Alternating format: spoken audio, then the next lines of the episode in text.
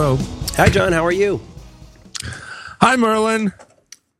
I'm I'm fine, except that my Bluetooth keyboard is dead for some reason, probably out of batteries. Mm-hmm. And um, you know, and I was my iPhone has decided now that it has this new text feature, this iMessage, that's different from texting. Some somehow it's Mhm. blue instead of green. Right. But if it can't if it can't send its iMessage over whatever proprietary uh, airwaves it uses, then it just sits there like a dumb lump. It's like I have a it's like I have a plastic brick in my hand. So I was trying to communicate with you, Yeah. but my keyboard was down and my phone was iMessaging in, incompetently. So It's supposed to be very frustrating for a Jeez. verbal man. It's hard for a verbal man not to have anything to type on. God, you know, and and the, so I was I got on Skype, and I saw down at the bottom. I was trying to like figure out how I could send you send you a Skype message, and I saw a little smiley face down at the bottom of the message area, and I clicked on it, and it was all those emoticons, the little the little smiley face with a halo, and smiley face with the eyeballs, the googly eyes, and little smiley face with the devil horns. And I was like, yeah, I'll send him some smileys and he'll know that I'm he'll know that I'm here. So I clicked on all these smileys and and without being able to push return, Oh. I couldn't send I couldn't even send a smiley. Let me see if I can do that. I'm going to send you uh, Send me a smiley. musical. Oh, yeah. I see your problem. Right? Right? Huh. So I just I, they were just all these smiley emoticon things were were piling up down in the bottom, but I couldn't send them. It was, ugh. I felt I felt like uh I felt like the the protagonist of Metallica's song I wasn't going to say it. I wasn't going to say it. "Darkness imprisoning me." All that Oh, I see. Absolute, absolute terror. horror. I cannot.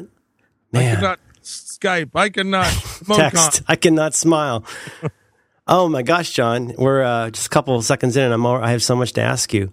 Yeah. Um, well, first of all, gift of the Magi. As I was just connecting with you, and I don't want to talk about computers, but I realized that my mouse is in the same sad state as your keyboard. It's I have a very uh, Byzantine uh, mouse. It's actually from Byzantium. Oh, Byzantine mouse. Oh, look how little they are. It's so complicated. They have such a, such great little headdresses. I don't know if it's Byzantine, Rococo, Baroque, or or just really fucked up looking, but um, yeah, and the battery thing's blinking red. Yeah. See. So we, we almost were like that uh, Richard Pryor, Gene Wilder thing. You know? uh, S- Silver Streak, hmm No, no, the one where where the train goes out of control and it, crashes through a train station. no, there's one. I forget what's it called. It's called Wackadoodle or Odd, Odd Job or something. where it's not, it's, it's not the one in jail with the fat guy. That's my favorite Gene Wilder movie.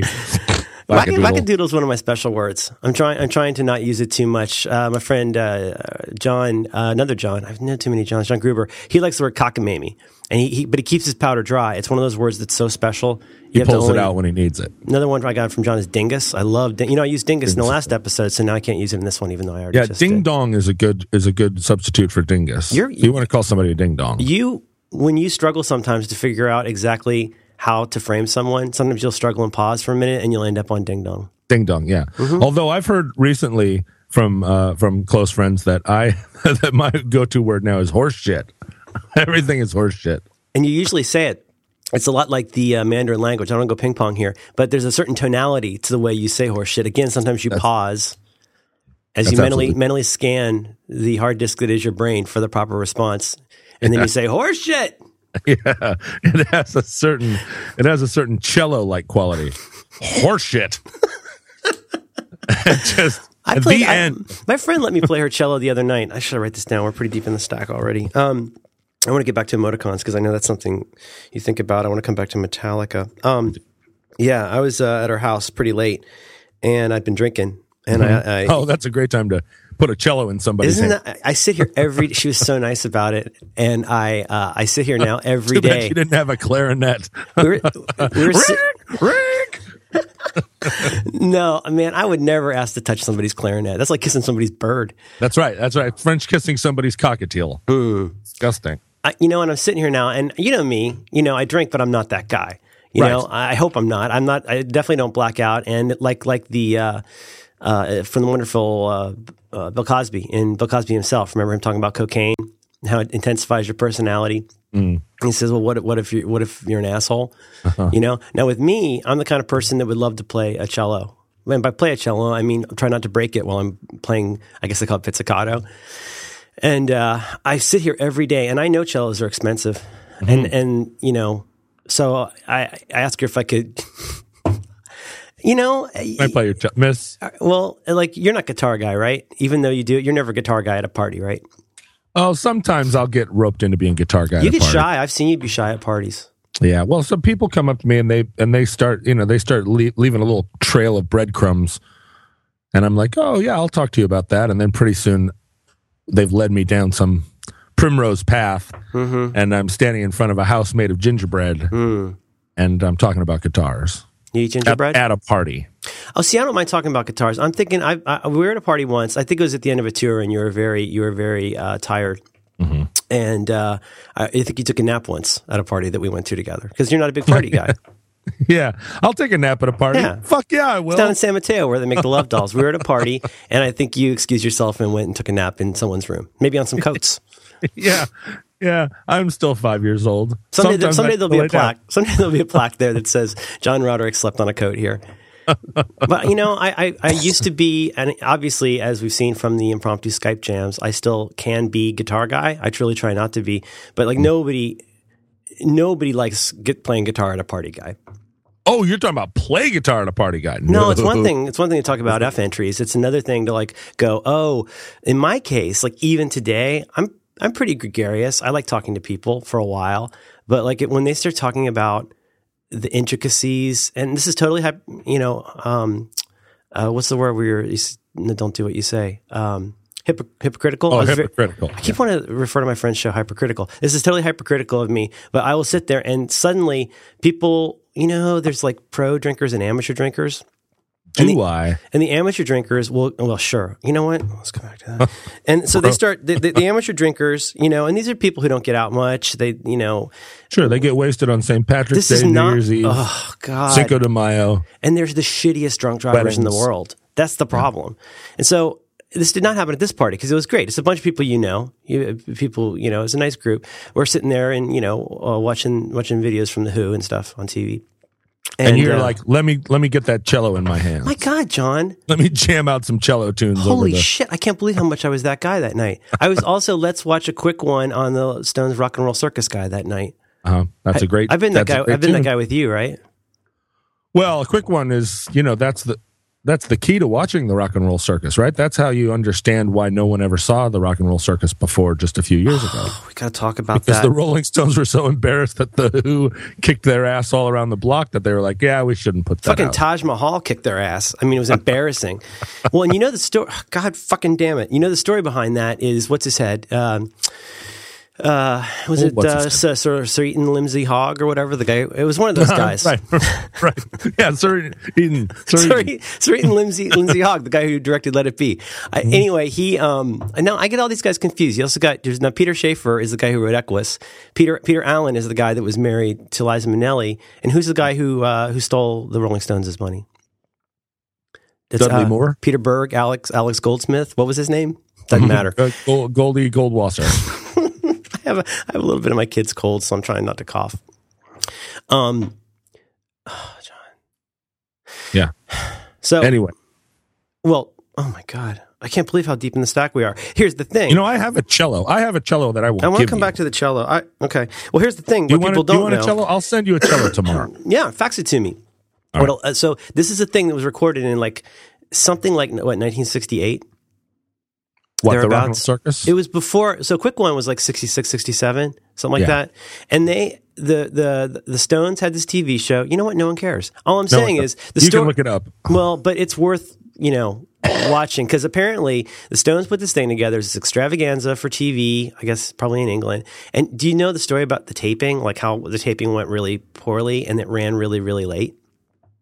You can see that in the footage. You can see everyone there is just like, ugh, I'm so this tired of isn't, wearing. as, this isn't as fun as we thought it was going to be. Can I just say, like, like having a, a I don't know if it's ping pong, but having a dwarf and clown makeup is probably super fun for about 30 seconds. But Well, like, tell that to the guys in Jackass. fucking 5 a.m. No, those are the guys with the chainsaw? or is that the juggalos? The Juggalos. Yeah. Well, I, I mean, I, I feel like, uh, yeah, I feel like the Rolling Stones were the Juggalos of the 60s. Oh, you know what? I, I would love to talk to you about the Rolling Stones because this is where I differ from a lot of people. I, I'm not the hugest Rolling Stones fan. That's amazing to hear. Can like- that be true? hmm You're So not apparently, if I got this right, I think it was 5 a.m. when The Who went on. Oh my God. And they that got up there. contextualizes that performance in a whole different way. Well, it, I, I don't even know. It's like there's these few videos that I make a point of watching at least once a month, and and you know I really like music. If there's, I don't even if I don't need to have my understanding of the importance of rock and roll of rock and roll renewed on a regular basis. Watching that Seems video, like you do, though. no, no, well, it just makes it stronger. It's like it's like Job. It's like it's Well, like but here's the thing about the Who. yeah. I mean, that was that that whole experience was before cocaine was invented. It's an inflection point for the band because But- it's the beginning. He's got the Tesla vest thing. It's before Who's Next. It's after the mod thing, and it's right at the point when they became like the really, really, really good band. And that It's at- performance is shattering. It's just It's amazing. It's after the mod thing, but I seriously doubt that it is after the amphetamine thing. Oh, because Pete looks pretty sweaty. They are very amphetamine, and that is a um, you can't Not you the can't- ox though. He's just he's just he's got Oh, a no. stupid haircut. See now here's the thing. He's solid. He's Entwistle solid. still has that stupid ass haircut with the bangs. right. Well, stupid ass on anyone but Entwistle. On Entwistle, He's he a, just you know he was a snappy dresser. he looks like an aircraft carrier. he is even he looks like an aircraft carrier in a bowl haircut. Somebody could land on him and he he, wouldn't a- miss a beat. He is amazing. You could land a jet aircraft on him, and he would just be like. I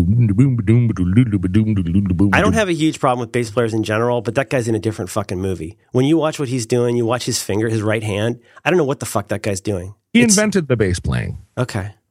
Even more so than like uh, the uh, huh? You like modern rock and roll bass playing? You mean? Yeah, r- modern rock and roll bass playing. Right. I mean, so much to talk Carol about with The Kaye Who. invented the bass playing, but Did you know he, she plays banjo on Smile? I just learned that two days ago. yeah, she's all over that. Did you get that yet? The Smile sessions, I do have it. the, the new one. You know, we played Sloop John B just the other day at the uh, on the pretty Nerd. Oh, huh? That's a pretty good song. That's a sing I, along. I've been covering the Rolling Stones on the ukulele lately. So just to bring it all back Why did he? to- Why did he take up and eat up all of his corn? Do you have a sense of that? Hmm. You know the line. Yeah. Then he took and he ate up all of my corn. You know, a lot of mix lyrics do not bear close inspection. No, no, no, no. First of all, we're talking we're talking about Beach Boys, and second, it's a folk song. Sloop John B's been around forever. Oh, I see what you're talking about. That was like the first mate. He got drunk, something in the captain's trunk, and then he took and ate up all my corn. I'm pretty sure. you got drunk and he did something in the captain's trunk. You're starting to get what this song's about. okay. And and so and so that performance is something. So just to go back a little bit, you know, you know how it starts. You start, you leave the restaurant, you go to a bar, you leave the bar, and this this woman, my friend Jessie, was nice enough to have us into her home. Oh, are we back to this? And so here's the thing. I'm just realizing because this is a moment of revelation. I think what'd you call it in group? You call it a moment of clarity. Is that an Mm-hmm. Eminem song? That's not something I ever ever said, but yes, Give me a moment of it. clarity. That's what they that's what they say in Est. Is it true they don't let you pee in Est? Uh, They don't I've even have a bathroom. Heard they don't even have a. They only go to convention centers that don't have a bathroom. I've never done.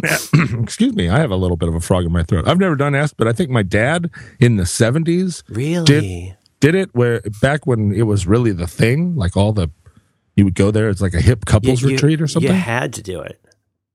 And it's Werner Herzog or something. Is the That's guy, right. The, the the guy was uh, Emerald Donuts. Yeah, Uh, and uh, and my dad went, and you know, I think that my dad and his little his little clique of um Commie retinue. yeah, like Jewish psychologists in Alaska that were his gang. Back before Fleece, they had turtlenecks. um, they had a lot of this gang wore a lot of turtlenecks, and they actually practiced, uh, you know, some of the principles of S. Tried to practice them on me, but as you know, I'm I am uh, You're completely. I'm completely bulletproof when people try and practice principles on me. I have I have my, my principle shield goes. If if I was going to have your player character, you would have a very very complicated multi-page player character sheet. But I'm guessing somewhere under uh, your seven charisma. Somewhere, I kid, I kid, I kid. I would say you have probably a 17 constitution. You have, you probably have like a 16 or 18 charisma. Oh, that's nice of you to Your say. dexterity is very low, though. I've seen that. You have trouble playing the guitar. it's true. I But don't I'm saying know. somewhere on there, it would, they'd have to have a new field. You have to contact Gary Gygax, who I think passed. But there would be a field on there called impervious to est. mm-hmm. And, and, and principles in general. So here's what I'm saying, John. I mean, keep this my is imperviousness to est in my bag of holding? Hol- holding. Hmm. Or Sir Gelatinous Cube. Clark. We've talked about this. About there's no way. There's no way to to out a, a lot of nerdy men more than making a slightly loud D and D reference at a party and seeing who turns around. Yep, yep. It's quite easy to do. I mean, that's what that's where Wil Wheaton uh, Wil Wheaton walks around with that T-shirt on with a twenty sided die on it, and I think people come, people like attack him on buses and That's stuff. got to be a pussy magnet. Twenty sided die. Tell Yeah. tell me about it. Yeah, save versus inhalers. I didn't play D and D, but the, but the thing is, John, my Can that mom. be true? No, Well, you know, here's the thing I I think played. about. I played the shit out of D and D. Is what I did. yeah, here's the thing about D and D. Okay. A lot of the people that I talked to that you know that played D and D, what got them out of playing D and D was not that they uh, was not that they grew out of it or that it was that they felt that they felt like it was a child's game, but more, at least in my case, more that uh, that my own imagination, in terms of going on adventures with elves and finding treasure, my own imagination was so much more vivid than any dungeon master in my town could conjure. Did you become your own dungeon master on some level? I became my own dungeon master. And when you become your own dungeon master, you are no longer playing D&D. You don't have to hide the throws behind a screen anymore. Right. You're just out. Eventually, what it ended up was that I was out in the forest playing swords and sorcery with imaginary friends, imaginary uh, dragons. Was, were there people there? Were not. You're going solo. I, Yeah, made, solo, a, solo mission. I made a sword out of uh, the, the out of the the stick of wood that was holding up a political sign that said like elect Tom Fink, mayor of Anchorage or whatever, and I took the sign and I made a sword out of it, and then I was off. I didn't need any. I didn't. Need, I didn't need no sneaking books. I didn't know player player characters. I knew what my constitution was. I think people are attracted to D and D. I did some of that too. And by the way, it just sounds to me like you're exactly the kind of person all those hysterical articles were about. The kind of people like there's That teenagers down into the sewers. Yeah. teenagers in our in our sewers looking up at us. Yeah, I, if if if Anchorage had had decent sewers, I would have been down in there. Is that right? I would have been fighting uh, hobgoblins.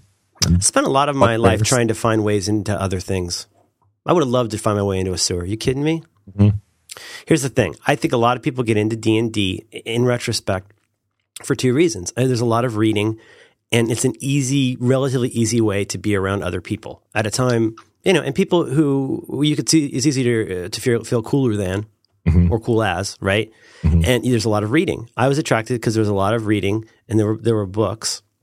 And it was an easy way to be around other people without having to develop like all the social skills necessary. Well, like when you're like when you're little and you're in a church group, it's easy enough. I mean, or school. Like you're Right. kind of thrust into the situation with other people, and there's a tacit understanding why you're all there, and you don't need to explain. Or college, right? You just mm-hmm. all live in the same dorm. Right, here we are. Are you, can I borrow that pan? Right? That's like pretty easy. And when you get older, I think that gets hard. Now, here's the thing. I, I I- it wasn't even that I thought it was so, so much that I thought it was dorky anymore. It's it's that I think at some point in every D and D guy's life, it becomes less about dice and bugbears and more about big breasted ladies and corsets. Mm-hmm. You know, I think that our campaigns, wenches, yes, Yes. wenches. When And you I- make the transition to wenches, you're into a different kind of role playing. Well, when you're you start planning campaigns that involve like a lot more going to a, a tavern. Because the cool, I mean, there may be like a hot chick in a cave, but by and large, it's going to be some saucy, saucy girl behind the counter. And I think at that Right. point, the hot chick in the cave always has tentacles for arms. Is the problem? at first, well, not at first. No, that she lures you in. wasn't there a Cthulhu game too? Call it was it call, was Call of Cthulhu the book? Wasn't that also a game? There are so many Cthulhu games now. I, I just I just saw a game called Cthulhu Fluxx. Is it know. in the future? That's it's it's in the future, yeah. Hmm. But uh, for me, my problem, I guess, is that I have spent my whole life trying to find ways to get out of being around other people. So maybe that's why I I bagged So you just let your guy die. because it was just like I'm. I don't want to be here in this. Take a nap on somebody's members only jacket. with you dumb kids. Yeah, can I go take a nap? I'm gonna go play in your yard. Can I go act this out in your yard? So I'm, my- I'm sitting there. It's two in the morning, and I'm making people watch videos on the Apple TV. And then at some point, I said to Jesse, "Is it? you're I the don't, of the party. oh my god, I don't know. I, I I can't even believe I did this. I asked her if I could like fiddle with her cello, Right. Uh, and she was so nice about did you it. do the thing that you do at parties where you you do you uh, you explain to everyone in a kind of loud voice why the, they might be giants or the, one of the great American rock bands? Not at this party. If I'd stayed another I've, hour, se- I've seen you do that. it could have been no. That would have been the move, and it would have been around. If I hadn't left, it would have been around three thirty. I would have talked about the move because I will eventually talk about the move. But she was nice, and she let me. She said, "No, no fucking way," and not in her, in her words because she's very polite. But no fucking. She might have said, "No fucking way." Are you touching my uh, bow? You know that's eighteen hundred bucks for a bow. For a good bow, It's made. I think My- it's made out of horsehair. the bow that I'm going to send you is an eighteen hundred bucks. Are you going to really send me a cello? Yeah, you want a cello? I'd be so into that. Uh, it's a. Uh, oh, whoop, oh. Hmm. Yeah. It was over. it was over in my cello area. You're str- you're struggling with deciding whether your cello was actually within arm's reach of your desk.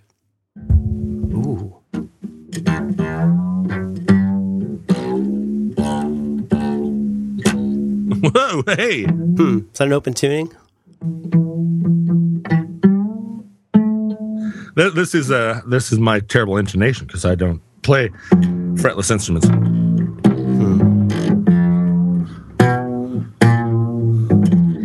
It sounds like um, it sounds like a hill giant deciding whether it has food poisoning. Maybe a golem. So she she gave it to me, and I was like, "Hey, teach me how to play that public salsa song." And and she actually showed me how to do honk, honk, honk, honk, honk, honk, honk, honk. And I actually I, I played it right like almost exactly once, and then I put it down because I realized I was being that guy. But actually, at, at, at a cute girl's house, I, I asked her to teach me Bach at two in the morning on her very special cello. Uh huh. If there's never been more of that guy, I don't know who it is. Did you put your ear to her f hole? Hmm, the entry, F entry. Anyway, that's enough of that. I just D and D. I you know the funny thing is with the D and D, then I once I was off it, I couldn't get back into it. You know, but I, I think the girl thing kind of has an effect, and I don't want to sound unkind, but I think when you talk about the Comic Con and stuff, I think that that saucy wench thing, like if you if you missed your uh, what's it called? You know, the guy Erikson. There's an Erikson period, you know, which is uh, the D and D period. And, and if you don't make it out of there, you know, there's a struggle at every level, according to Erikson, But right? here's the here's the thing that I never understood is is the presence, and this is this has been hammered home to me over the last year or two as I have uh, become more and more uh, engaged with uh, nerd culture and more and more sort of drawn into the nerd nexus, is the undeniable presence of nerd studs and nerd like hot girls.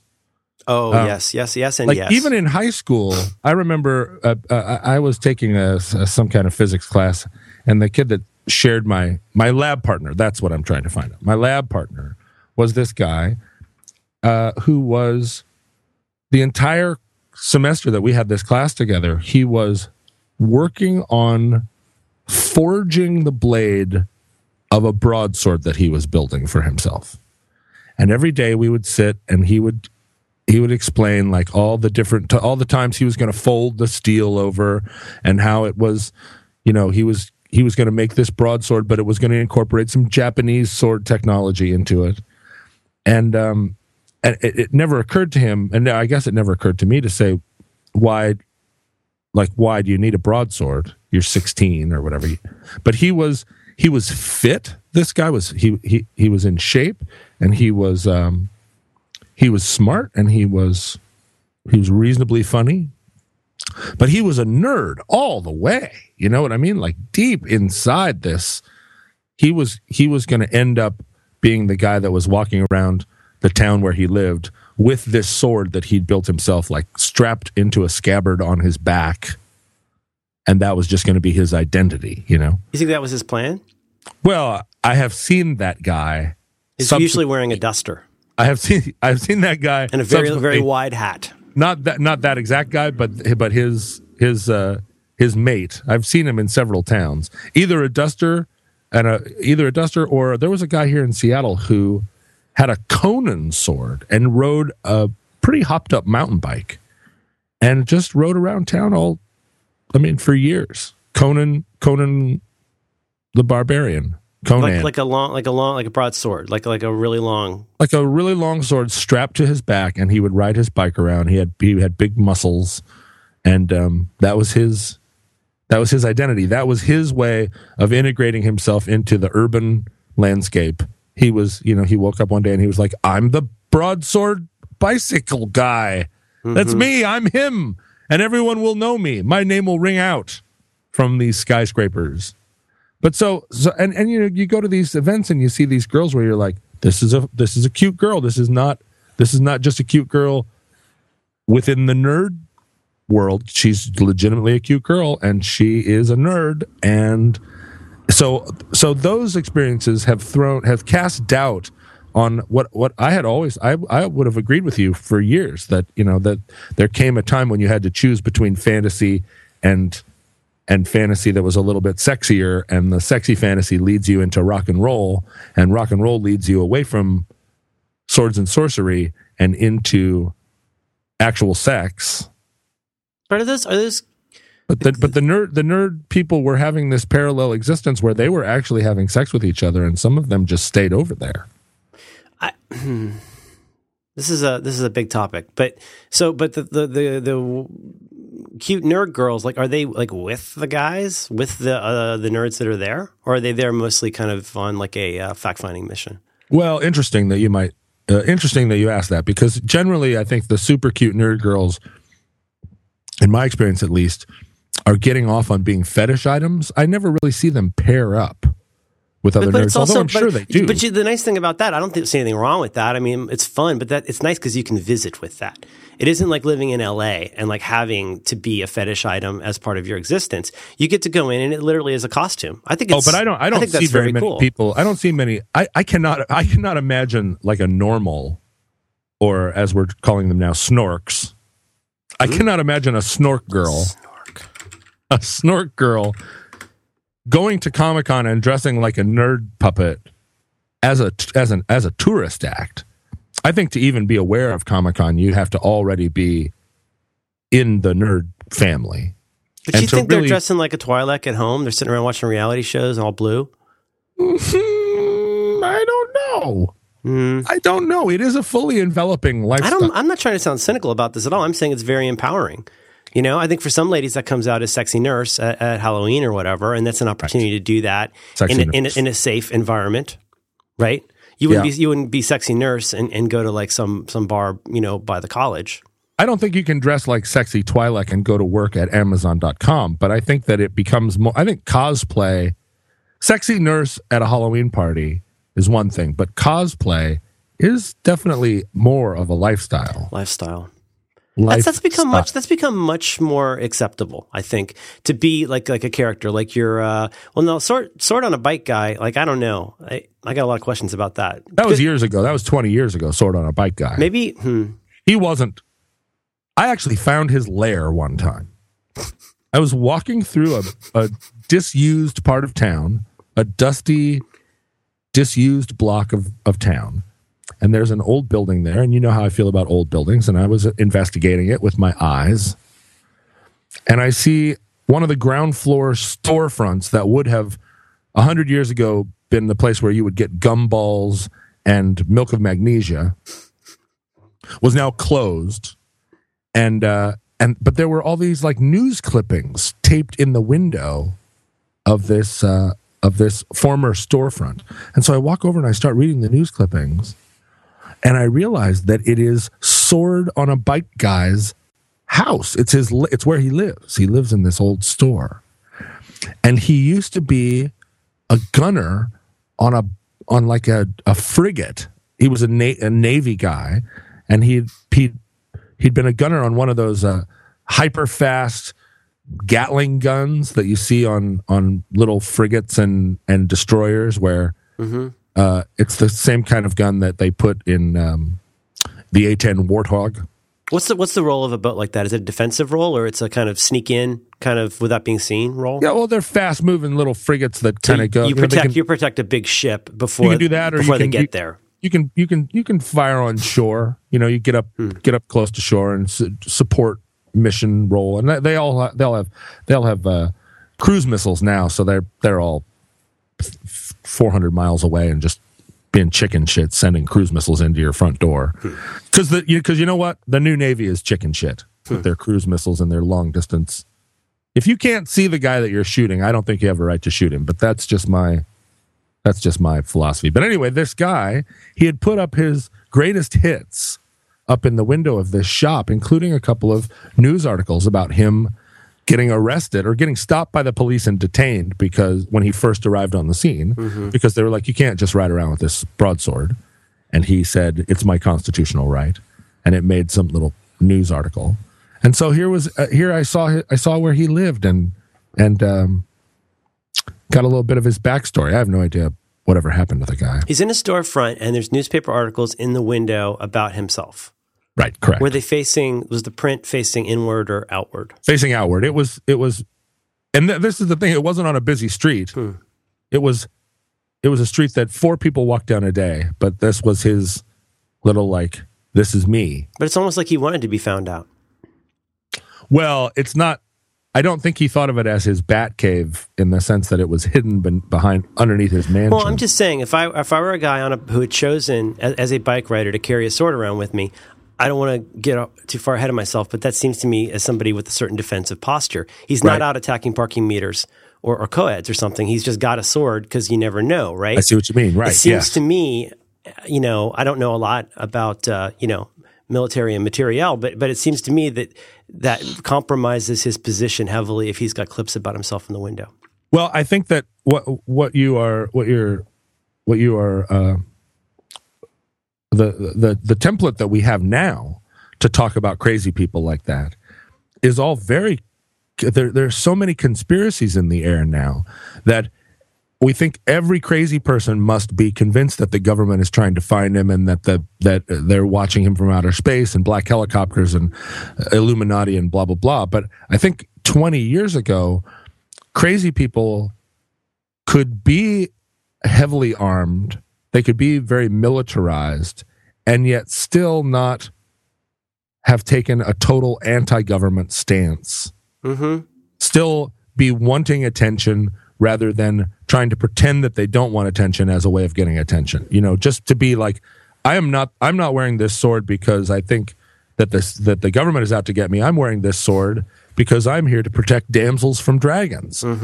You know, he was a he was an older kind of crazy before crazy became so institutionalized or so More, more orthodox crazy. so franchised. Right. Well, and also, uh, you know, he probably didn't have the resources that we have today to find out more about about craziness and what, what he might fit into. I think a lot of a lot of the old time Orthodox crazies were were really searchers. They were they were people out looking looking for what the answer was.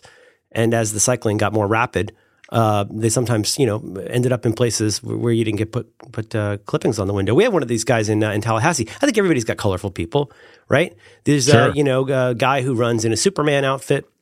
You know, you've got uh, you know there's a whole webpage about that Peter Pan guy a few years ago, the guy who dressed like Peter Pan and acted like he was a kid. That was a kind of a popular thing. There was a guy in Tallahassee who went by King Love, and he wore uh, what started out as a, a fairly resplendent, like fairy tale idea of like a kind of uh, ermine looking outfit with a big crown. Very Yeah. large, garrulous African American man. Who, who, when you talk to him about it, he'd tell you about his message of love because he was King Love. And it turned out he was this guy who had been a professor at, at Florida State and you know you could fill in some of the ta- details in between uh, you know scholarship and ermine but he uh, here's the thing and this is the, i don't want to make this you know sad but you know a lot of times that starts out as kind of a a, fun thing for us and then it then it escalates and, and Well, like that guy down in uh, down by the Salton Sea that that painted painted that giant Jesus mountain out in the desert. hmm, i don't know about that He showed up. He, he showed up out by the Salton Sea, you know, fifty years ago or something like that, and he and he looked at this hill. It's not a mountain; it's a hill. And he said, "This hill is my calling." And he he started getting old buckets of paint and just painting this hill. And he painted. It's it's a pretty big hill. He painted the whole thing and covered it with message, you know, with God is love messages, visible for miles around. Um, it's it's it's nice to look at now. You drive by and you go, "There's that," Mm-hmm. but I can't I can't think that it. Um, I you know, and frankly, the world the ways of the world are mysterious. Perhaps it has brought some people peace. Mm-hmm. Perhaps it brought some lonely travelers closer to God. But I think mostly it was a waste of time and pain. Look at rock and rollin'. That's that didn't end well, right? The guy started out with the rainbow wig, and he wanted, you know, you would always see him on TV. Oh, this is the John three thirteen guy or whatever. Three sixteen, John. Three, sorry, I'm sorry. Jesus. Three sixteen. Um. Yeah. Anyway, that's a well-known story, but that didn't end great. I mean, What started, happened to him? Well, you can read about it, but basically, he it started out with he was a guy in a rainbow wig. I think he'd had some problems, and then he he started. Although he- those two things aren't. I mean, one doesn't necessarily fall from the other. You can wear a wa- rainbow wig and not have problems. well, we all have our paths. Some of us choose ermine, some of us choose broadswords, and some of us choose rainbow wigs. There are many paths to John three thirteen. That's right. but uh, you know, and then he really got into it, and he started devoting a lot of his effort to getting into the spots like behind the field goals or whatever, like where he knew he would end up on camera, and it became a thing. You know, where And you w- want did it become a thing where the camera guys were intentionally trying not to show No, I think it. Be, I think it finally became a thing where it's like you know, it would be like having Paris Hilton at your party or something, right? oh, oh, he was a star. But then it got into the John three sixteen thing. Anyway, I think it ended up with some kind of a standoff involving guns. It didn't. It didn't end great. I'm just saying that escalation. It goes up and up and up. Now, now, how do you how do you separate that from somebody like a Howard Finster, like somebody who's like a your you know for that matter what I mean William Burroughs. Like some Right. people are just sort of a curiosity. Well, do and I think uh, this is the thing about Comic Con or, or or nerd culture as it has expanded and become a genuine, like third way or a genuine a, a, a genuine now accepted and and uh, franchised piece of the cultural pie, is that so much of that outsider art is now being embraced by what was formerly outsider culture and it is becoming all very inside Daniel Johnston. Daniel Johnston, right? Or I mean, half of indie rock. I mean, there's a lot of indie rock that Roky Roky Erickson. I mean, there's a lot of these characters that you know where and, that's there- getting. and, and there's all uh, for me. There's always been a big question. Like, it's pretty easy to pretend that you're a kook. It's it, and and then there are you know and there are plenty of guys like Howard Finster who were you know there was no pretending. You know, he was legitimately a kook. But you go to you go to you go to nerd events and you, you see there there are all kinds of people where you almost feel like they were born a kook. There's no there's no question about it. But as it becomes more and more of a thing, it becomes more and more of a culture and a viable way. You see you see people who maybe weren't born a kook but have are now choosing to choosing to affect a kind of kookiness that maybe isn't even their birth. like they're talking themselves into it. Yeah, like oh, this is cool. I mean, this seems fun and and uh and pretty soon, and I think even more like the guy, the, the sword guy on the bike today. Instead of running down the street and having everybody go, "Whoa, there's that guy," he'd be waiting at a stoplight, and some kid in a in a uh, in a, a wizard's hat uh, would run up to him and be like, "Dude, do you want to play Wizards of the Coast with me or whatever?" And he would get he would get absorbed. People would would maybe falsely identify him as a member of their tribe, he might get a record contract with Drag City. right? Or he might end up like I'm not. I'm no longer the sword guy on the bike. I am now this character that is being kind of semi worshipped by a group of nerds who don't understand that I'm legitimately nuts. So you and want they think I'm a they, they and they turn him into a fetish item. You, you- so you, I don't, you know, I like to keep our show uh, timeless. I, you know, I want these to be programs that people can listen to years from now and still get your wisdom from. So uh, you can tell me if you don't want to talk about this, but you've mentioned you've been to Comic Con, and I kind of want to hear about that, but I'm not sure if I want to hear about that. But I just point out that as recently as I believe last week, you were on a cruise ship for people who like Jonathan Coulton. Right. Well, not just people who like Jonathan Coulton, although that is the dominating theme. But What's the it- what's the elevator pitch on uh, the cruise? JoCo JoCo Cruise Cruise? What's it called? JoCo, Pa- JoCo Cruz? Cruise Crazy? JoCo Cruise Crazy, which is named after one of Jonathan Coulton's songs, Tom Cruise Crazy, Right. which is about a kind of crazy that only Tom Cruise. If you had Tom Cruise's Really? troubles, You'd be you Tom Cruise crazy, crazy, too. too. You, Yeah. you know the lyrics to his songs. Well, of course I do. I, I'm a, I'm a fan of Jonathan Coulton. You've, you've, you've, you know what? I'm going to write this down. I think you've undergone a transformation. I'm going to circle back to that, but, but I, I don't see 2003 John uh, kn- knowing all these words. Did you like they may, they might be giants back then? Well, you, you know, You like Dead Milkmen? We know he stipulated you like Dead Milkmen. I just You- didn't. I don't see this in your oeuvre. I remember you and I having a very, a very, uh, I remember you giving me the They Might Be Giants lecture before I had toured with They Might Be Giants, uh, before I met them and knew them and became friends, friends with them early, early on in your and my friendship. We had a conversation where I think I started out saying, yeah, I mean, I loved the Giants back in the 80s, but I mean, you know, it's kind of, it's kind of in the novelty uh, Sure. music family. Wackadoodle. Wackadoodle, as Jonathan Coulton would say. Wackadoodle. and you jumped up on a coffee table and said, Mm-hmm. With my sword. No, you have no idea what you're talking about. Listen Mm-hmm. to these words." And you and you broke down. I probably played you They'll Need a Crane, which sounds Well- like a very peppy song about construction equipment. You broke down a few different songs. Yeah. Said, "Do you see what's happening here? Do you see what's happening here?" Mm-hmm. And and uh, you know, because I am a difficult person, I think I maybe made you work a little bit harder, and I think I maybe said, Thank you. "No, Thank I'm you. Not, I'm not sure I do see what you're So many ways you've helped me. but but I did see immediately what you meant, and uh, and it then of course going on tour with them, I realized that you know their songs couched in the language, couched in in in humorous or sort of novel language. Uh, they might be giant songs are about the human condition and like, are- like Jonathan Coulton. and that is precisely true of Jonathan Coulton. That his songs about monkeys and zombies and robots are really about love and sadness and loss and uh, all the things that make us human. And the fact that they are, you know, the fact that the the topics are giggly.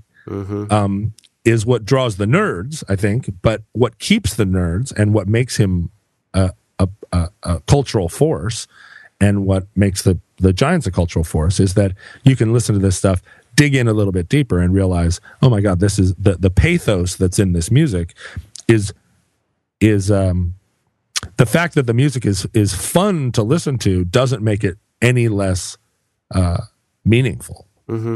So you you actually gave me that um you gave me that speech about they might be giants before I had ever met them, and it it it it, it, it truly helped me. Uh, because going on tour with them, I was kind of primed to listen to them in a different way. And then, of course, I became friends with them, and you know, I I think they're they're some of the most deeply human people I know. Well, it helps that they put on a hell of a rock show too. and it helps that Jonathan Coulton is a um, is a songwriter like uh, of the of the highest order. You know, he understands music and how songs are put together. So anyway, I have been drawn into this nerd culture through becoming an appreciator of some of the highest practitioners of the art, if you know what I mean. You know, like I, I am not, I have not, I am not such a member of the nerd culture that anybody that stands up with a banjo and wrote, wrote a song about a robot is somebody that I'm going to be like, I love songs about robots because actually I do not love songs about robots. Well, there's a thread. I don't know if this is true for the Might Be Giants, but I think one thing through all of Jonathan's songs is uh, uh, a sense of being an outsider and not being precisely sure what to do about it, and and feeling a little bit misunderstood. That's what I like about the like the Mad Scientist zombie stuff. Is is the uh, the the the person writing the song has the awareness that that person is an outsider and knows why. But I think eh, back to the D and D, you may feel like an outsider a lot of times in your life, and and think all of the tricks that I have for fixing this are not working, and it's making it worse. And this is uh, uh, this has been a recurring theme for me in in trying to integrate or interact with these people because for many many many years for most of my life i considered myself a nerd. Um, and it was because as a young person i'm talking about six seven eight years old i was precocious and articulate and i liked to talk to adults and i didn't like comic books and i didn't like sports. And so my peers in school absolutely called me a nerd, treated me like a nerd, taunted me as a nerd because because of of the simple fact that all kids like comic books and all kids like sports. And I didn't like either thing and preferred to sit around. You know, if, the, if it was a party and there were some adults and the kids were off playing, I'd go sit with the adults and try and listen to their conversation. So as the years went by, um, in high school, I mean, I I considered myself a nerd. I'm sure there are people who went to high school with me that thought I was, you know, was one of the cool kids, but I didn't. Um, and and you start to get that self identification as a nerd when maybe you're not even realizing that you're kind of not one anymore. Yeah, same for I- me. Absolutely yeah. the same. I still thought I was one and identified as one, and that uh, that self identification carried on into adulthood. Well, now I'm in a posture where I'm I'm meeting all these nerds who like comic books and sports, and that is their like we're nerds. We like comic books, and I still have a very gut re- a, a deep reaction to that because as a kid it was precisely not like it was co- liking comic books was what mainstream kids did. And it was precisely not liking comic books that made me feel like an outsider. All these people who are 40 years old and still like comic books i understand why they feel like they're nerds. But That's that's become so much more acceptable in the last few years. oh I yeah think. it's, it's it's it's it's super mainstream to be like to be a 40 year old guy who is obsessed with sports or obsessed with superheroes Look at that Adam Savage guy. I mean, you know, he's made a whole thing out, out of out of that. I think. I mean, I well he also likes science and that is nerdy that is nerdy. I, I was fortunate enough to visit his his little area that he has a couple times, and you visited his area yes, I'm not trying to sound like that guy, but I, I tagged along with some people. No, I thought you were talking about that you put your finger. Oh, in his man area, his horse area. No, no, no. I've never touched uh, Adam Savage's horse area, but I mean, you know, he's got. I, see, the thing is, I, I consider myself. Uh, I, I always think of myself as being like a Star Wars nerd until I meet real Star Wars nerds, and Oh, right. Can't compete. real. Oh my gosh, it's so different. It's so different. I mean, he's got. I thought all lightsabers were the same, and boy, was I wrong. Now I know that, and now I know. Count Dooku has a really different lightsaber, just because of doing stuff with my daughter and reading things and watching movies. But I think he's got like got mostly made, like machined, all the different lightsabers. He's got all. He's got lightsabers, Yeah, and he's Well, got a TV I- show and stuff. I was just on this nerd cruise, and uh, at, uh, during one of the performances, um, uh, somebody made a Total Recall reference, and in the space of thirty seconds, three or four more Total Recall references followed it, like boom, boom, boom. While I was still, str- I was standing there on the stage, struggling to remember. Oh, Total Recall, right? That's that Arnold Schwarzenegger movie where he was uh, it's like uh, he forgot who, and I, by the time I'm even putting the plot of it together, Total Recall, there there has been a Total Recall meme visited, explored, and we are on to something else. And I'm like, that is a kind of absorption and uh, and and um, a, a kind of love of popular culture that I just I simply do not have. Like I did not go back and watch Total Recall again and again as one of 500 movies that I've watched multiple times. So I can't really, I mean, I can't play at that level. I think nerds. I think nerds have a, have a lot of retention. Maybe everybody's got retention about the things they care about. But I mean, you know, I used to know a lot about hit points. I didn't have to look that up. There's a lot of things I didn't have I to look I thought you were going to say Hitler, and I, We've been pretty good about avoiding the Hitler for a while. you know what, you know what I watched There's Hitler night. nerds. You know, there's like it's like in that Don DeLillo book. You know, there's Hitler nerds. and I might be one. I, you know what I watched last night? I, I, I got back from Florida. I'm lying in my bed. you were in Florida.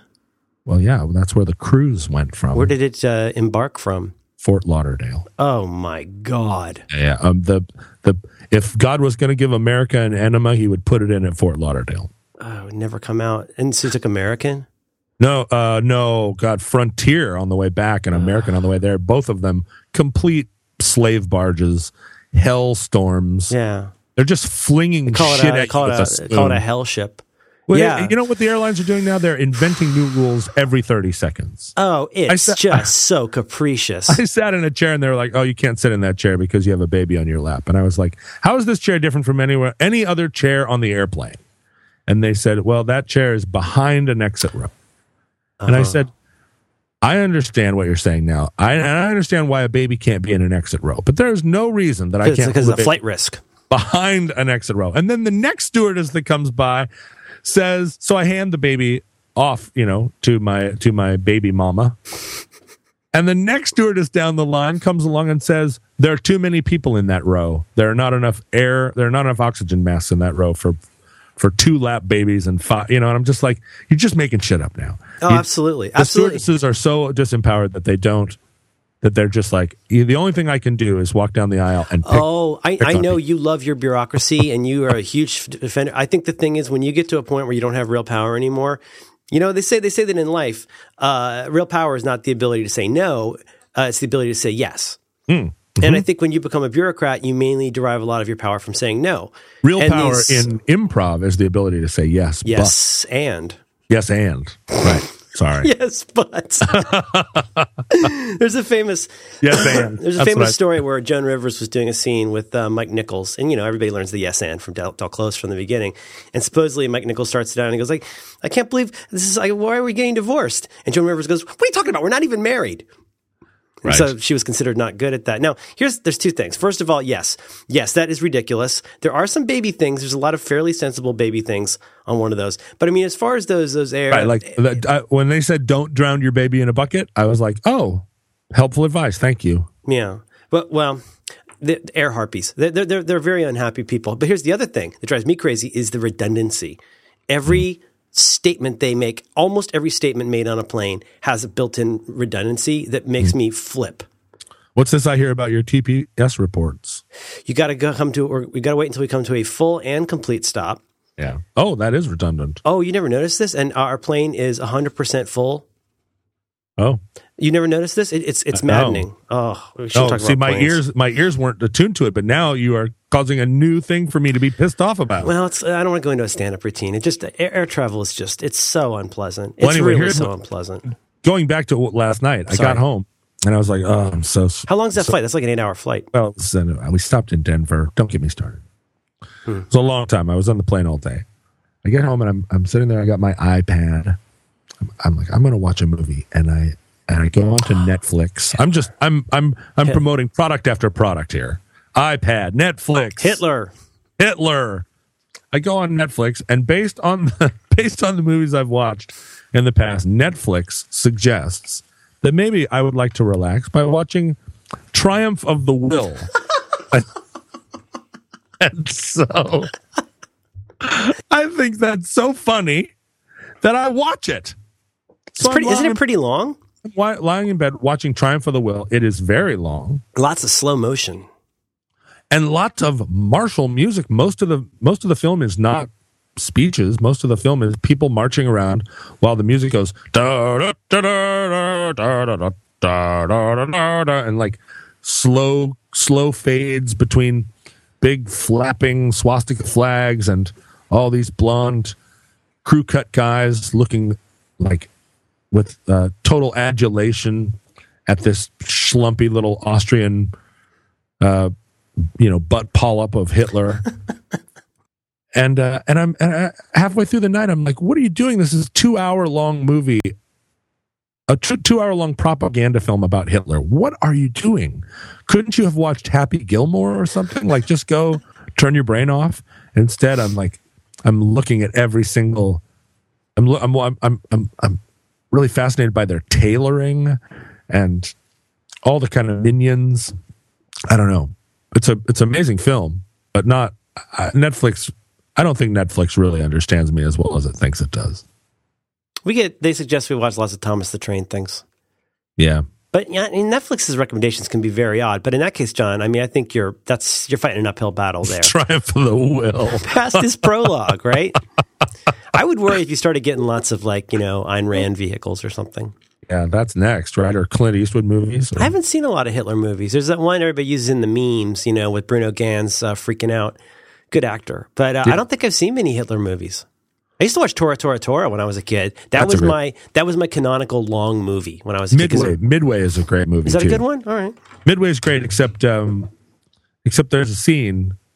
There's a scene. I remember I watched Midway in the theaters with my dad because he was a World War II veteran, and we always went to see World War II movies. And Midway came out in '78 or '79, something like that. And we go to see the movie, and you know, it's about the Battle of Midway, which is the turning point of the war. and uh, there's a scene when the Americans have the Americans have the clouds have parted and they're up in their airplanes and they see the Japanese fleet, and this is the big moment, right? Like they are surprise attacking these three Japanese aircraft carriers, and this is this is the this is really the turning point of the war. The Japanese don't know they're there, and the Americans, you know, they they they nose their planes over and they go into this steep dive and they're they're headed down.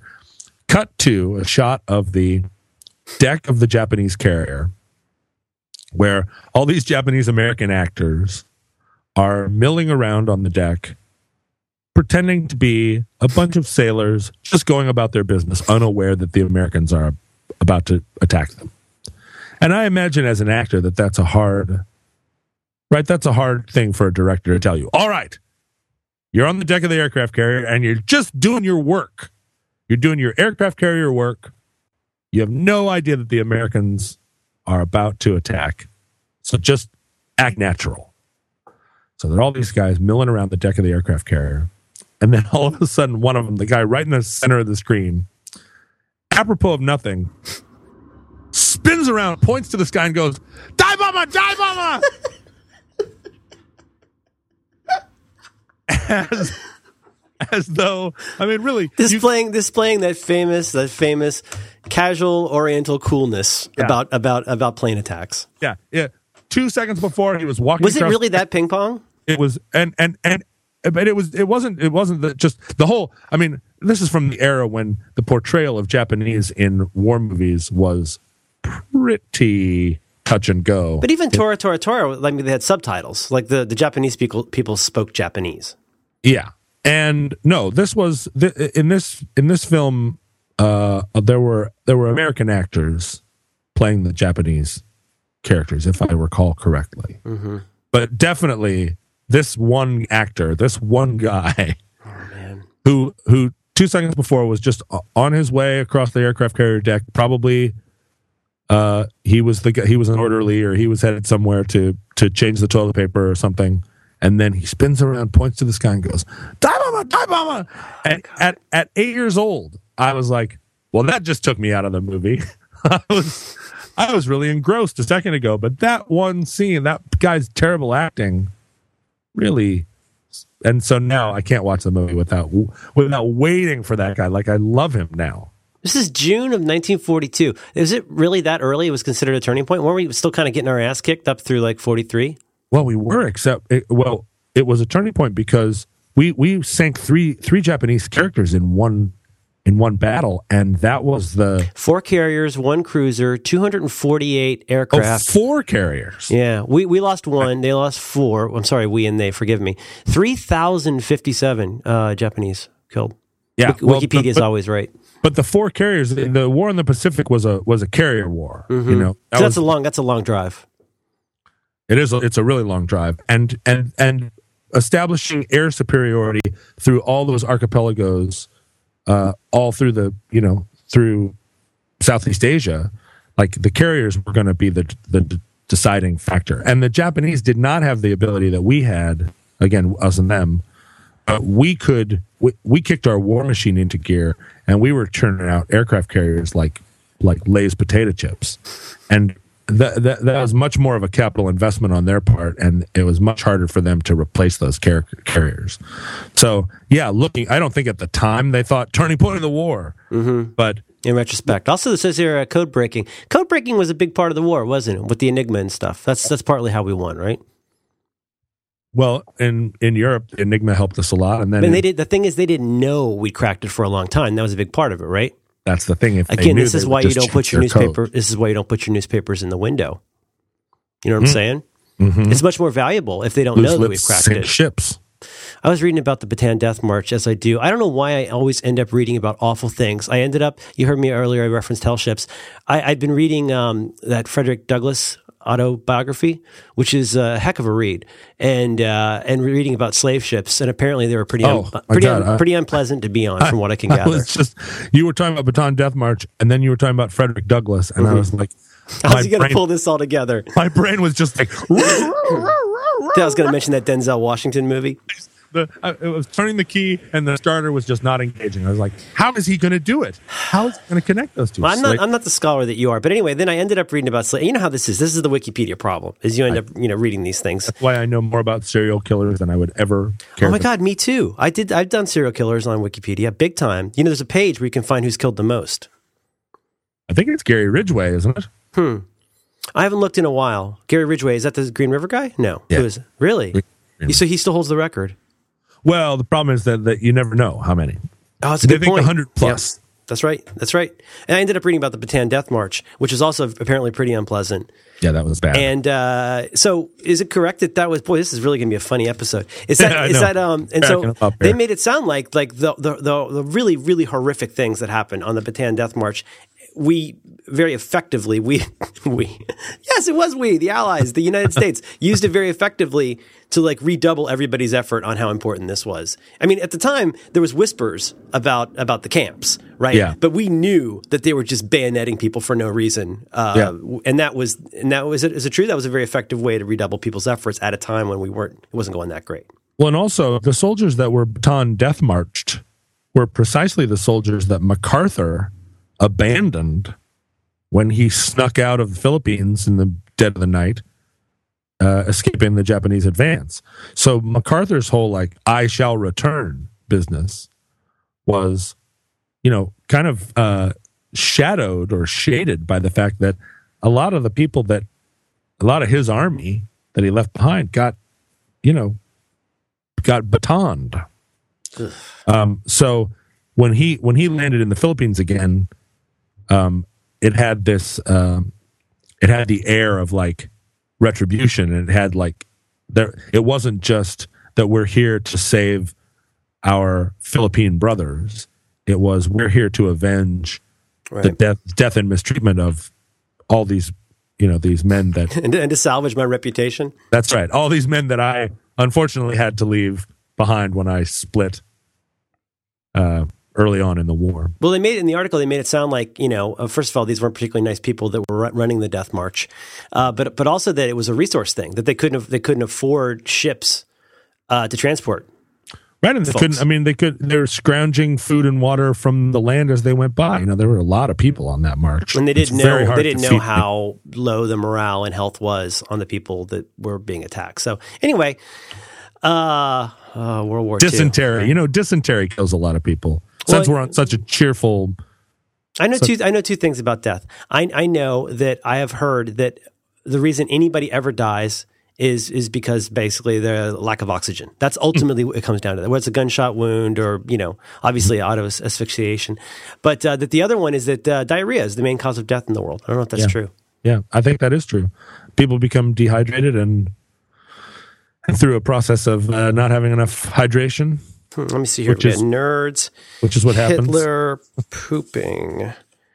D and D uh, emoticons. Oh, emoticons. You used to be mad about emoticons. I'm You still mad about them. You don't like you don't like them at all. I'm still weaning myself off them because it's been so automatic since 1990, whatever three that when I got on the internet. Yeah. Back when you just be typing, I, I I'm still weaning myself off. I don't I don't have I need I need something beside an emoticon.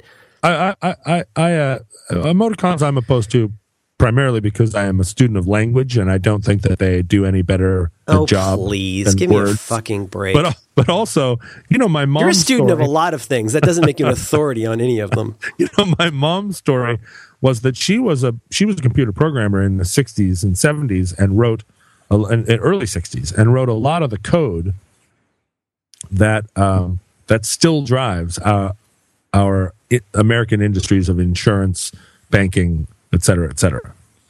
And during the She, Y2K, she was also she was like wasn't she like a manager of programmers too? I Yeah. mean, she was Yeah, yeah. hardcore. yeah, yeah, she was deep. She was like the she was like the Carol Kaye of uh, of punch cards. Right. Well, during the Y2K era, she was getting all these phone calls from people saying, like, uh, we think that uh, uh, in the year 2000, everything's going to shut down and uh, nobody knows how to write this code anymore. Nobody knows how to, nobody understands how it's built. Will you come back and help us save our, save our skins? And she was like, not for any money in the world. Well, that's what Sean Connery said at first with uh, Alcatraz. Wasn't Sean Connery they brought in? When- when They need an expert on Alcatraz, right? Sean Connery is an expert on Alcatraz. Wasn't that the one? What's the one where the, the people took over the island? Not not the uh, not the Native Americans, but it was a Nicolas Cage movie where they had to bring in somebody who'd been a prisoner there to really understand how, how the place operated. It's Sean Connery was a prisoner of Al- in Alcatraz. Uh, well, I think probably. I mean, no, no, no. You know what I'm talking about, though. You got to bring on. No and no but. Not for any money in the world, Sean Connery And what did she say? She said, "No way am I touching that crap at spaghetti code. No way." And she's Well- or, or she just had to walk the dog. She, your mom has a very very well defined schedule. I understand. She has. well, she, she's very she organized. said. I think she said, "Screw you, let you know, damn the torpedoes." Some, you know, some days like to just watch the world burn. your you know, mom did that. Well, she did. She certainly wasn't going to go back and help them straighten out their straighten out their problem, and it turned out not to be that big of a problem. But during that er- during that time, she talked about it a lot, and she was like, you know, every every uh, every character, every space was so so valuable to us at the time Mm-hmm.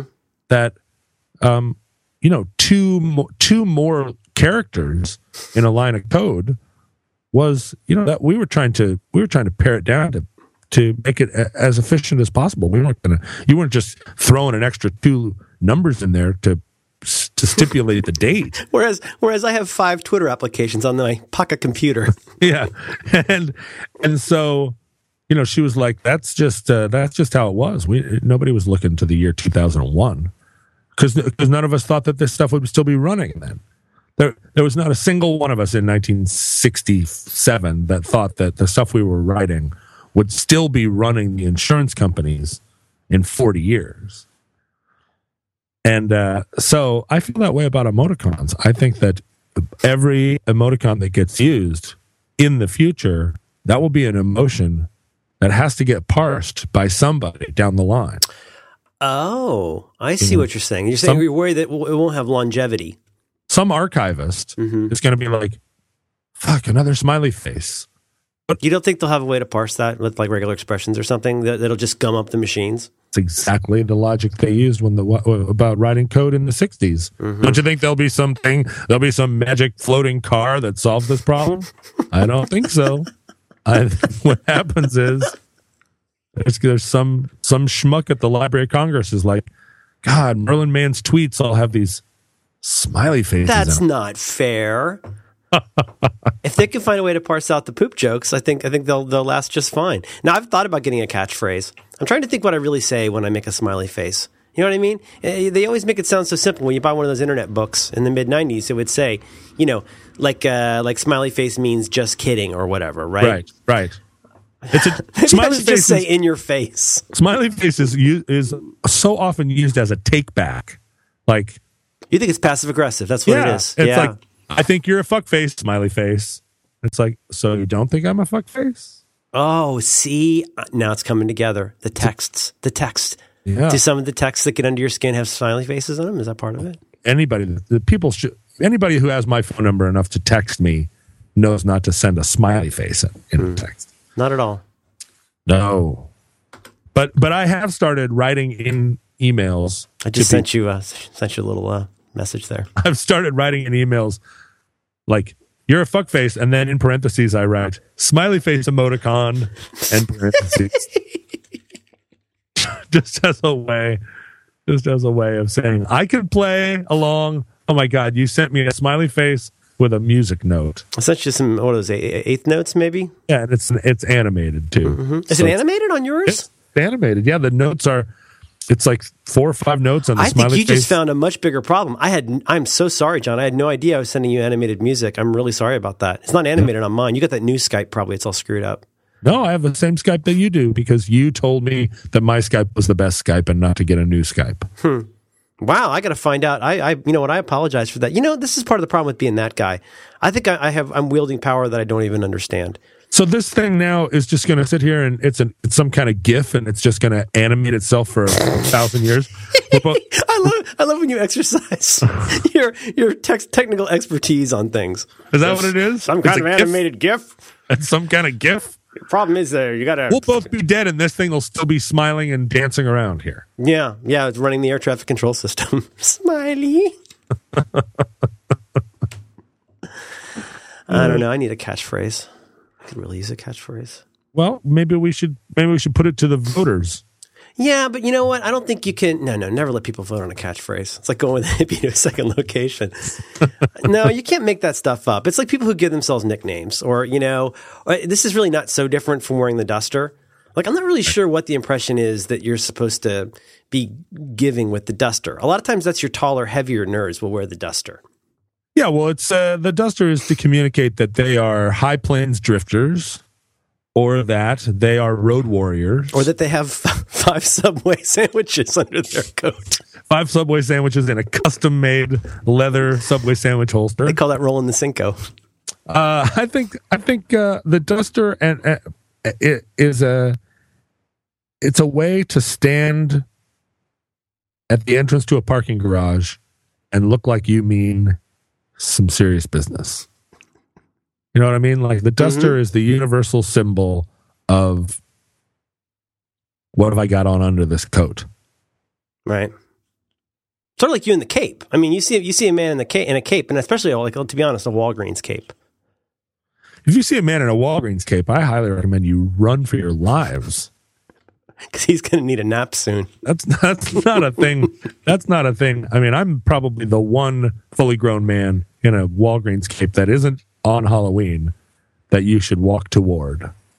If you see me in a Walgreens cape, by all means, come over and introduce yourself. But anyone else? Hell no. Yuck. Hmm. Shouldn't have asked to play the cello. I'm going to send you this cello. How would you How would you send something like that? Do you just ship it? Uh, you wouldn't want to overnight that. And now, is this a real cello or is this like a joke cello? It's somewhere between a real and joke cello. Is like a starter cello? Is like one of the ones they starter rent you? cello. Okay. Is it? Does it have a bow? It's a German starter cello and it has a bow. okay. And it's I just like I, I, the intonation is all in the fingers, though. You're, the bridge isn't fucked up. You, I could get oh, no, this it's thing. a perfectly useful instrument. Do I need to get just, it set up or refretted or anything? Oh no, no, no. you don't need it. You don't need to get refretted. uh, no, it's a it's a perfectly good instrument, and I've used it on Long Winters records. But it's um it's just a. Uh, Would you like pound pound on the back like a bluegrass band? How did you play it? yeah, I used it on Long Winters records. I'd set it up in the corner and I'd use it as inspiration. I'd sing to it. No, it's uh, I, I'm just I'm I'm starting to look at I'm starting to look at my life and realize that I am a hoarder, and that I have not become a hoarder who lives like in a in a shipping container because I still have there, there's still the the premise that things are like stacked and ordered in a way. But I don't need a cello. If I need a if I need a cello part on a long winters record I can have a cello player. I can hire a cello player. Mm-hmm. I don't need to own a cello. Has it gone through your mind at some point though where you think I might need this?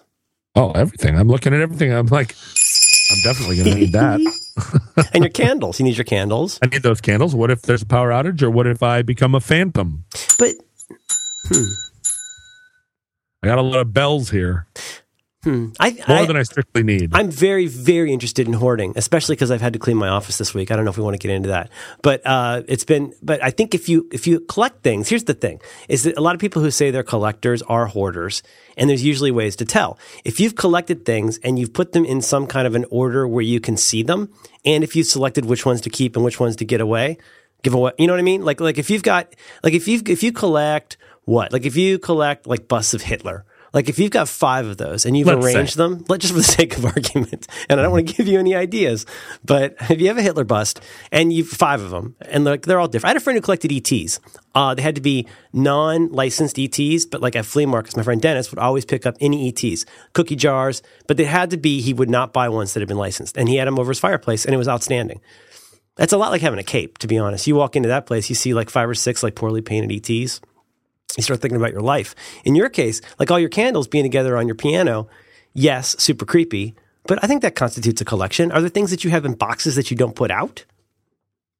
Oh, no, except uh, picture frames. That's challenging. How are you going to display picture frames? Then well, need you need pictures. That's what I'm saying. But you're not. Here's the thing, and I don't mean to go all Derrida here, but you don't want people thinking about what's inside. You want them thinking about the frame itself, right? Well, uh, that it's still it's it's still it's more complicated than that. yeah. The jury's still out. You're not sure. I mean- you just you knew that you needed the frames. You might need them someday, and, and you'll figure it out later, right? Exactly. That's not My- bad. uh, People like that my with friend, books. Uh, yeah. My friend Scott Plouf, uh, who plays drums in a band you may have heard of uh, called uh, Built to Spill. He has a collection of of uh, not not unlike your not uh, your friend who collects unlicensed ETs. He has a collection of of portraits uh, hanging on a room of, hanging in a room of his house, which is a, a collection of portraits like you've seen a lot of places. Like uh, there's a couple of different bars in Seattle where they've gone to thrift stores and they bought a bunch of oil paintings of old guys or people, and you know it's a it's a it's a, a fairly common decorating meme now, right?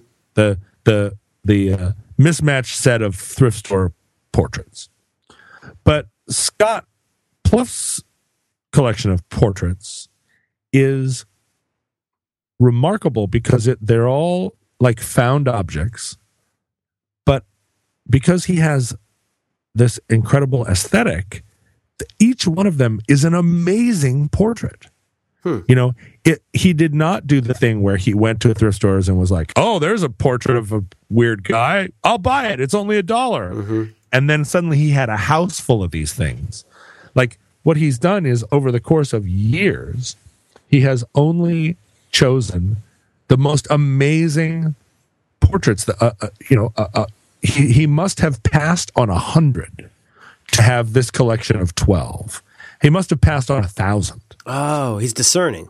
he's discerning. And mm-hmm. so what what appears to you, you go in there and you're like oh that's cool. He's got a quirky set of of these things. But if you look at any one of them you're like well now that is incredible that thing.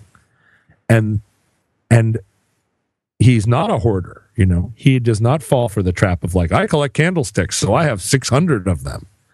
He's like i collect candlesticks so i have six of them. But each one of them is the best candlestick you ever saw and that's what i aspire to. Um, Right. but it's very hard for me to walk past you know if i'm collecting candlesticks it's very hard for me to walk past one. And then once i have it here's what makes me a hoarder. It's very difficult for me to go you know what? This candlestick doesn't meet my standards so i'm gonna i'm not i'm not gonna throw it in the garbage. Kind of a but I'm kind of luminary Sophie's choice. You, it's a lot of people like one in, one out. It's not a bad idea unless you have the storage space and you rotate it out like a museum. yeah one in one out and that's absolutely how it should be or one in two out you know How do you have- decide on uh, picking up a picture frame? It seems like you must encounter a lot of picture frames. I do, and uh, I uh, picture frames. You know, they come in standard sizes, so it's always nice to find them when they're they're weird sizes. And I just like you know I like them where it it's old and some old. It's it's obvious that it sat on some grandmother's piano for sixty years with a portrait of her dead son in it. Mm. And that stuff, that stuff really it speaks to me. But I have too many of them right now.